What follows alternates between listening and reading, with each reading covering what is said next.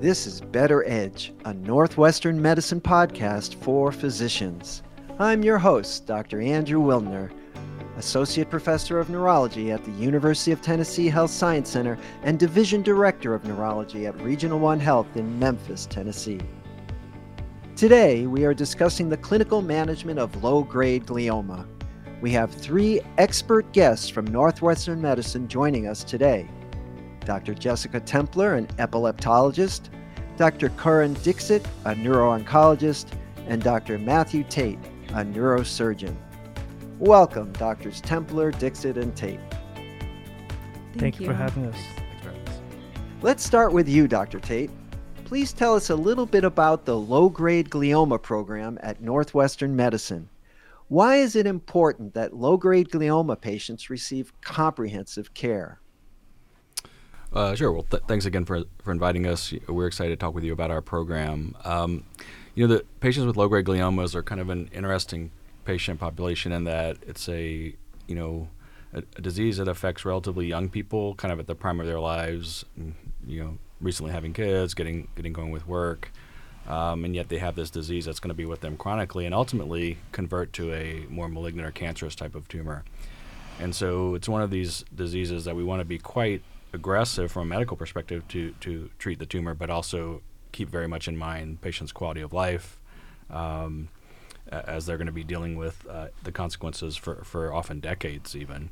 And so the three of us in particular have been interested in, in, in seeing these patients for quite a while and thought that it, made some sense to kind of have a more focused effort at understanding the disease and how it impacts patients and their caregivers and families.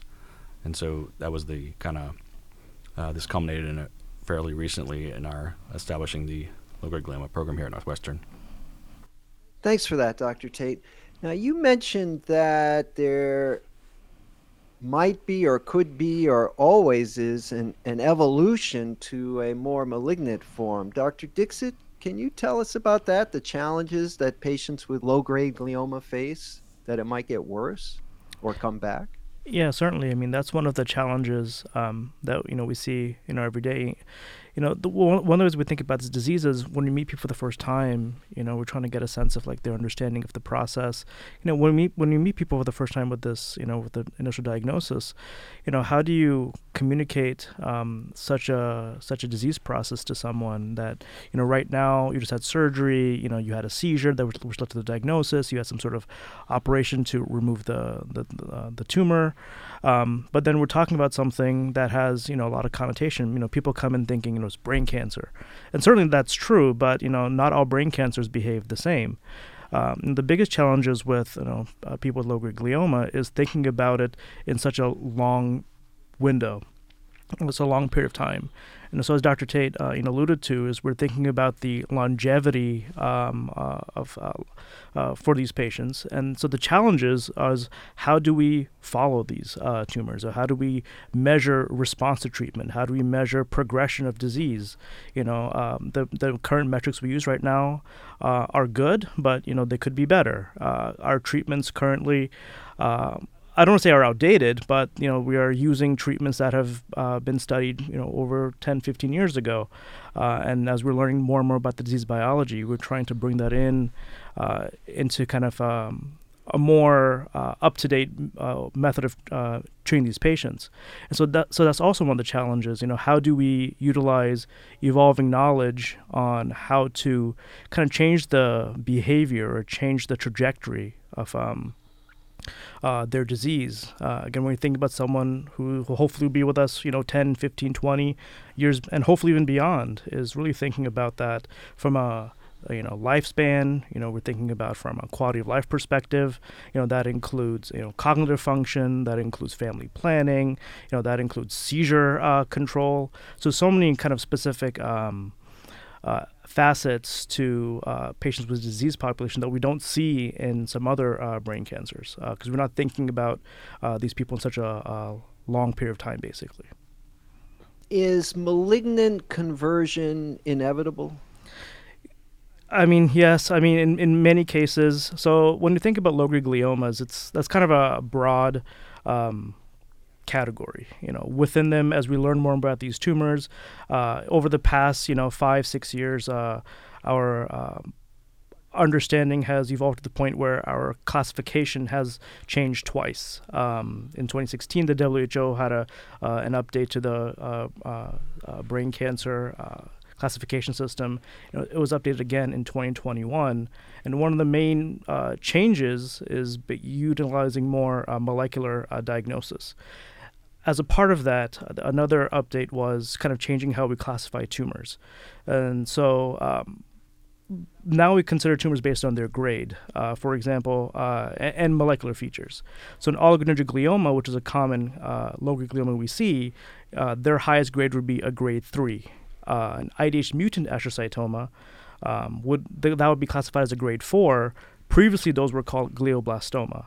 Um, but unfortunately, to answer your question, yes, uh, grade 2 oligodendroglioma at some point. Uh, hopefully, that's really far from the time uh, uh, we see people. And the goal of management is to delay that transformation. You know, a grade 2 astrocytoma with an IDH mutation, you know, if we see them now, um, you know, we discuss that, you know, our goal of management is to delay that malignant transformation for as long as possible. But, you know, unfortunately, we do consider an, an, an inevitability.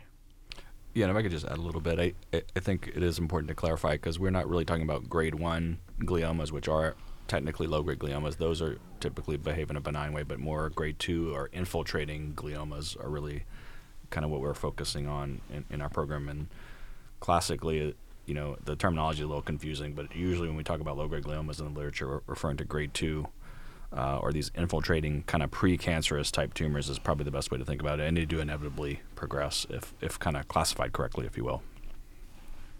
Well, that, that's very helpful. Now, uh, Dr. Dixit, you mentioned uh, seizures, and uh, Dr. Templer, you are an epileptologist, a specialist in seizures. Can you tell us about the role of seizures in these patients? Uh, what happens, and how do you treat them?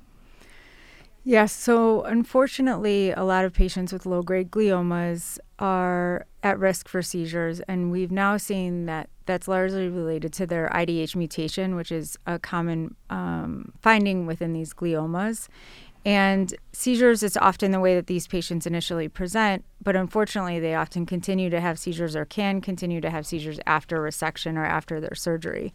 So, one thing that we work to do initially, um, myself and Dr. Tate, as well as the other surgeons, is thinking what can we do as part of their initial surgery to make sure we're offering them the best possible surgery in terms of not only their oncologic treatment, but also thinking about seizures. And then after surgery, thinking about how we can best manage their seizures. And so often that includes their oncologic treatment if they receive radiation or any chemotherapy, but also thinking about anti seizure medications.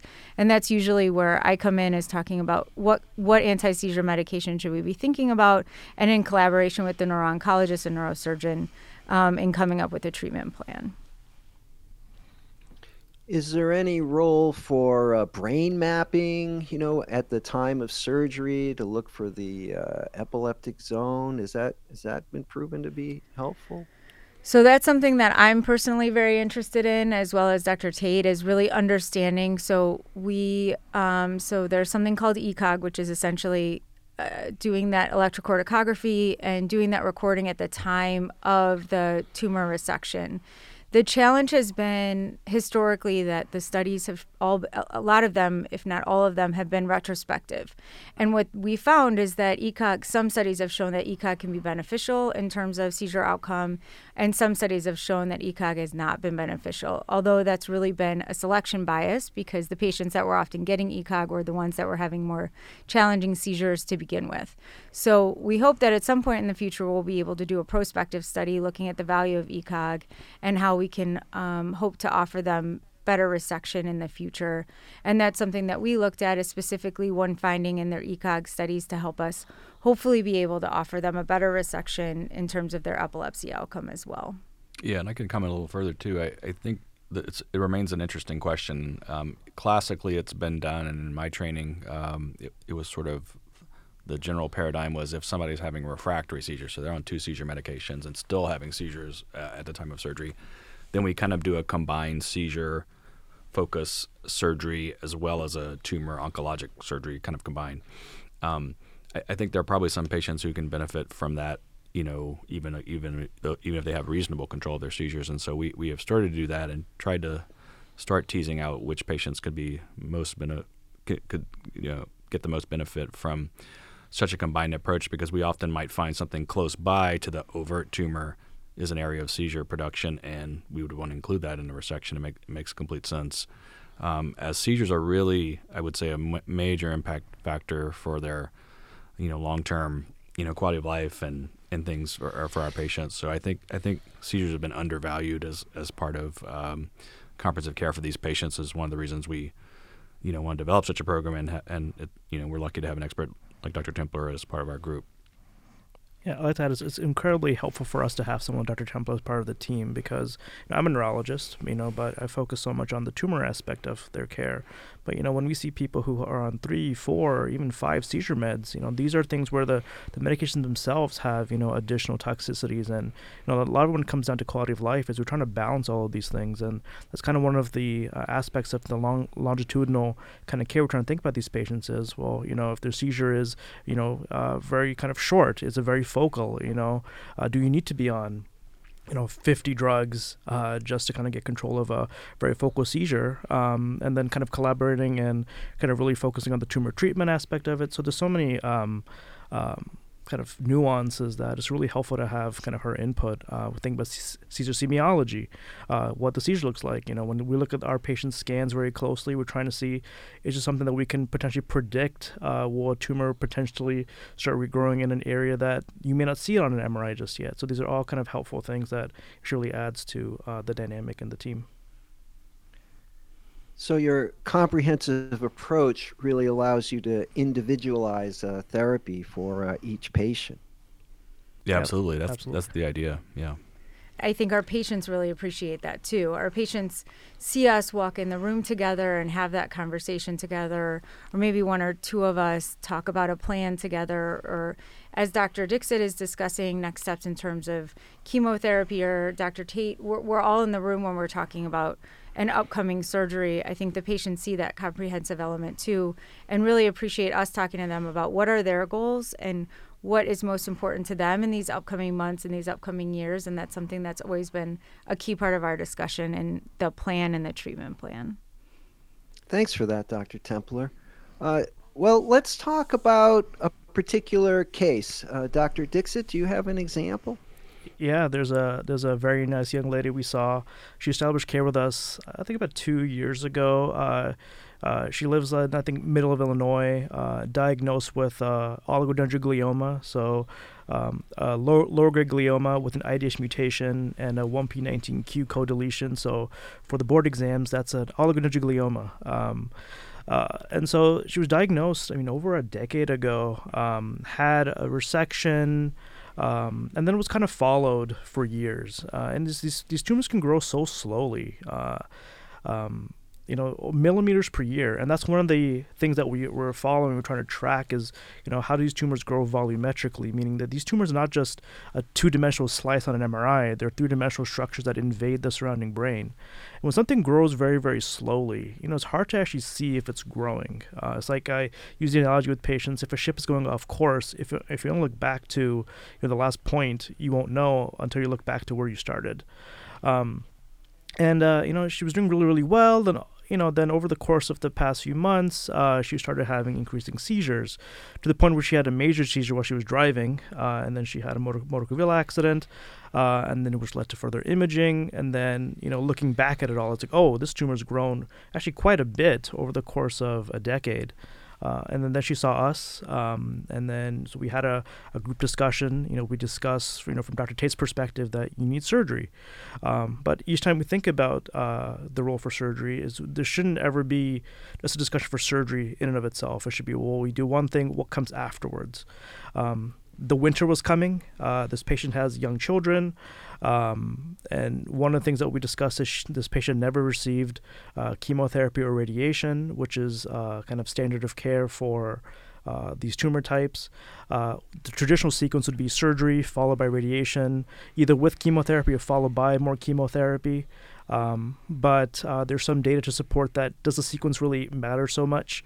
Uh, so because she lived far away, and we wanted to utilize a specific kind of radiation, which is proton radiation. Um, there's not many places around the country that offer this. Um, you know, Northwestern has a proton center out in the west suburbs. Um, you know, part of the discussion was she lives far away. You know, winter's coming. She's got young kids. You know, after surgery, do we start with chemotherapy first, kind of get control of the tumor?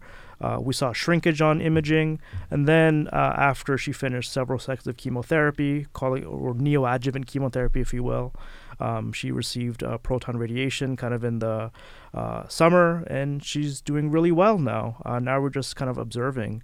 Um, so this is kind of a this patient kind of when I look back at it, kind of we're just reminded, you know, we have all these tools that we use to kind of help patients with this. Um, but the sequence is important. You know, when we think about um, uh, kind of when to do things, how to do things, uh, and then we just kind of took things out a little outside the box, if you will. And then, uh, you know, in her specific situation, uh, we decided to be a little bit different with the sequence, and it worked. Uh, and this is something that we, you know, try to think about with every patient is for the specific patient, the specific family dynamic, the specific, you know, where you live, you know, uh, do you have kids? You know, these are all things that are important to making a decision on the right, the right next step. And from a seizure standpoint, she's doing great now. You know, uh, I'll let Dr. Templer comment on her seizure frequency, but this was a major aspect. You know, she couldn't drive for a period of time because she had a major seizure. Her kids were in the car with her. You know, these are really important things that we have to think about when we see these people. Uh, you mentioned uh, surgery. Dr. Tate, where does surgery usually fit in with these patients? Yeah, well, it's a great question. So um, there's kind of two different time points. So and it, and the the kind of considerations are different at, at, these different time points. So first of all is when we first find out about the tumor. So uh, relative to what we've been discussing prior, probably 80% or so of these patients actually present with a seizure. So they're a normal 30, 40 year old patient, fine, no problems whatsoever. Just have out of the blue have a generalized seizure or a major seizure. They they come into the ER, get an MRI and a CT scan and shows this lesion um, and then you know we're kind of that, that's kind of the first time I generally meet folks, and so at that time, you know, we usually have, you know, if it looks like we're quite certain of the diagnosis, then we would proceed with surgery essentially at that time. Um, sometimes, if it's more subtle, because it can be confused with or could, could be confused with other things on imaging, then we might follow it for a you know follow it very carefully every two or three months for a bit to show that it grows, and if so, then we kind of proceed with surgery. So there's kind of upfront surgery. Uh, it's been pretty clearly shown now that uh, for these tumors, the more you can remove, even actually past what's obvious on the MRI, the better the, the better patients do. On the other hand, if we cause any difficulty in the patient, if there's any complication with surgery, any neurologic deficit from surgery, they might have that th- for 30 years in the prime of their life. So, so, so we have to be very, very careful in, as thinking about that. And what I try to do before, during, and after surgery, at least at this phase, is trying to better understand what is the patient's functional anatomy, um, which you can't find in any textbook or, or not really, um, relative to the tumor location. It's a dynamic process, much, much more dynamic than we thought. Um, usually in a good way. Patients can have these obviously actually quite impressive, very large lesions and be, for all intents and purposes, just fine. Um, so we do very comprehensive testing, neuropsychological testing, um, imaging studies, um, sometimes EEG if seizures are in the in the fold.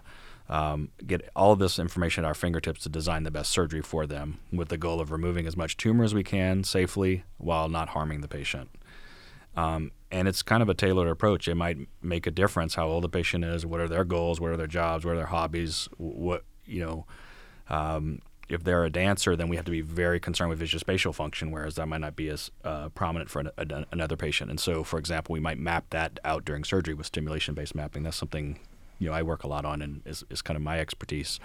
Um, is trying to remove tumors inside the brain while not harming uh, critical structures, and so that's really the focus. Um, and then inevitably, these tumors recur or, or more uh, more precisely, they grow they they grow and they were stable for years, and then now they're growing again, and that's another time we come into play from a surgical standpoint. Um, or if they're having refractory seizures, uh, that's another time we might come we might think about surgery for them if it makes sense. And uh, there, there, are a lot of you know it's actually not well known or well understood what is the right time to come back to you know to, to operate again. If you think about this tumor, it's slowly slowly growing. Well, when is the right time to intervene? Um, we don't actually know the answer to that. We have some general guidances, but those are, you know, not not actually that well worked out. And so that's one of the other things we're trying to study is what's the best time to, to do surgery. up front, it's you know an initial diagnosis is it's fairly straightforward, um, but it's not nearly as straightforward when you're 10 years out. Um, should we do it now? Should we wait six months from now? What is our trigger going to be to operate? Um, that that's I think um, a much more open question. Understood. Now, Dr. Templer, uh, in terms of seizure control, Dr. Dixit was telling me that this oligodendroglioma patient presented with a seizure, and then uh, uh, seizures really affected her quality of life. How, how did you manage those seizures? So up front, her local neurologist had started levetiracetam, which is the most common medication that we see used, and it's commonly used because people generally tolerate it well. It doesn't interact with other medications. We can um, quickly get it to a therapeutic dose. The challenges, I would say, is that more commonly, if you ask the right questions, you'll find that patients have mood side effects, irritability, some depression um, especially if you ask their partner. We see it more commonly a- acknowledged if you ask the right questions. But that being said, in general, it's tolerated. But despite the increasing levetiracetam, she was on a relatively high dose when she had that car accident. And so we talked about other agents. And for her, I used lacosamide because she's a young, otherwise healthy person, had no cardiac comorbidities. Um, another piece to her care, though, which I think is important to acknowledge, is what Dr. Dixit mentioned about the the sort of traumatic component of the fact that her seizures began in her left foot and she was driving and was unable to stop the car fast enough and she knew she was having a seizure and her kids were in the back seat. And so to comment on i think just how traumatic that could be that she knew it was happening and she couldn't do anything to stop it and knew that her she was putting her children at risk and she had been stable otherwise and then this kind of happened and and quickly progressed to a bigger seizure was pretty traumatic for her so we also try to acknowledge that and work with our patients in um, getting them to see a therapist or working on connecting them with the right people. But for her seizure component, so we started uh, lacosamide, and the most important thing for her was getting the repeat imaging, seeing that we did see progression, and having surgery. And then after surgery, since then, it's always important too to reassess at every visit that I meet with patients do they need these medications and do they need this dose of the medications? And for her, we've been able to lower her meds. She's on mono, Vimpat mono or lacosamide monotherapy now and is doing very well.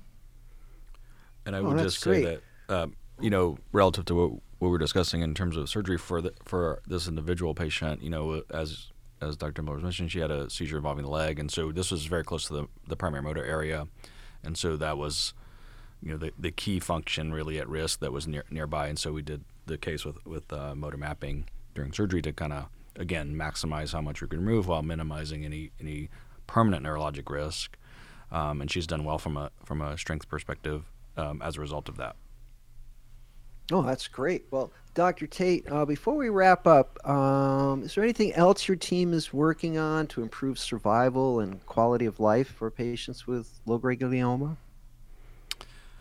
Well, yeah, there you know there are a number of projects, some of which we've we've alluded to earlier. One of the things we're trying to assess, um, and we have some funding uh, through Northwestern to look at this, is um, better assessing quality of life in, in in our patients. I think we use kind of some old school cancer metrics that maybe aren't as relevant for this patient population. This is a very different patient than, say, a 72 year old gentleman with a glioblastoma and expected survival of 18 months with maximal therapy. So, you know, that, that that's very different. And so we want to make sure that we're kind of assessing how we're doing, frankly.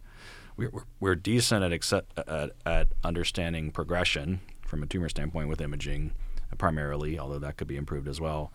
But we're not as good at determining, I think, is is how the patient's doing functionally. And, and what Dr. Templer mentioned earlier has been pretty eye opening for me, just from a purely seizure, as a good example for seizure, seizure perspective. If you ask patients the right questions, often they're having seizures and don't know it, or they're not telling us about it. Not not volitionally, they just don't know, know what to look for. Or even us as as uh, neurosurgeons or as physicians don't know what to look for, or side effects from medication. So I, I, think those are things that we're wrapping into these this new we're developing a new quality of life scale uh, here at Northwestern to kind of assess that and tell us how we're doing uh, in terms of uh, really um, instead of patting ourselves on the back all the time, trying to figure out how can we really improve how each patient is doing in a, in a real way.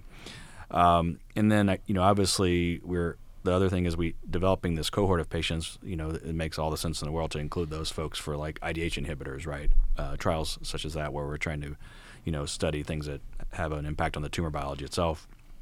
We're also doing things like longitudinal assessment of the patient's functional anatomy. So that's important for us from a surgical standpoint, or even from radiation oncology standpoint, to understand well because we know now that function actually moves in these patients or is redistributed, I should say. And so maybe we want to take advantage of that, wait a little bit longer to do surgery, for example, to give the patient time for their anatomy to not rewire but redistribute, take a parallel pathway.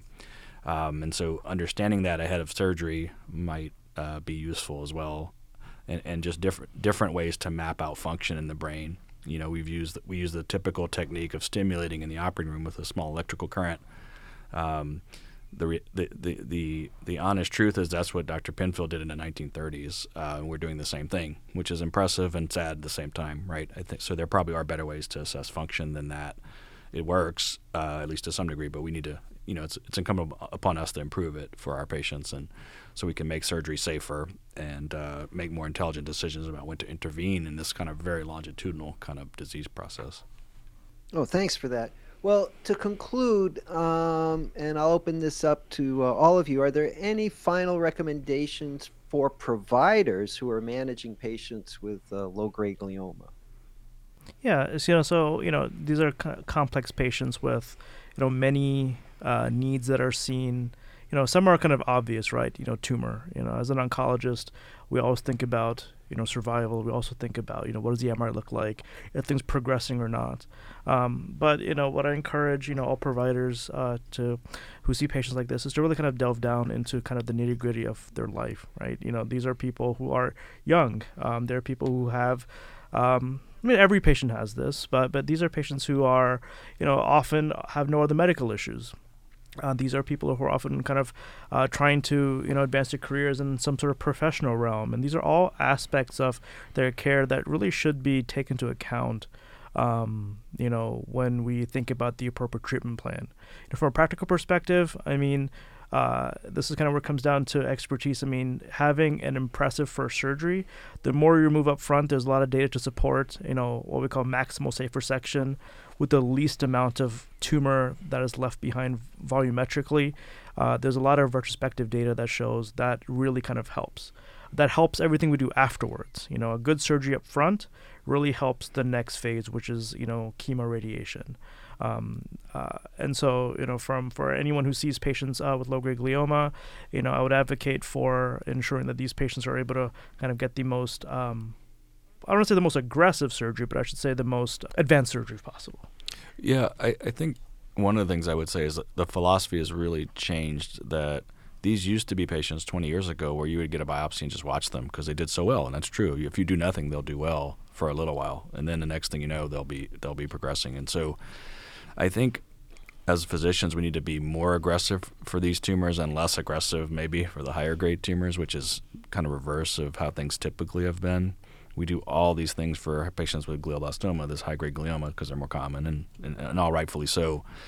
Um, but, but we make so much more impact um, any way you want to measure it for low grade gliomas compared to high grade gliomas, and so and they're not benign tumors. I, you know, we still see patients where that's kind of how the, what they've been told, and sort of that's their mind mind frame, um, and they're they're absolutely not. They do inevitably inevitably progress, and so the way we we want to really kick the can down the road um, and delay that progression, it, it, it makes a big difference. It's one of the one of the most impactful, you know, surgeries we do as neurosurgeons is, is on low-grade patients. It can double survival, for example. And when you think about the time, type of numbers we're talking about here, that's a, that's a really major impact. And so I think just being really serious and aggressive about the way we think about these tumors rather than sort of considering them just sort of slowly kind of trickling along tumor. Um, you know, those of us who see these patients all the time know that, but that, that may not be the impression out in the community as much. Well, it's, it's really exciting uh, for me as a neurologist to hear about uh, the progress that's being made and the progress that is going to be made uh, shortly uh, in the treatment of uh, low grade gliomas. So, doctors Dixit, Tate, and Templer, Thank you all very much for this informative discussion. Thank you. Thanks Thank for you. having us. To refer your patient or for more information, head to our website at breakthroughsforphysicians.nm.org/neuro to get connected with one of our providers. And that wraps up this episode of Better Edge, a Northwestern medicine podcast for physicians. I'm your host, Dr. Andrew Wilner. Thank you for listening.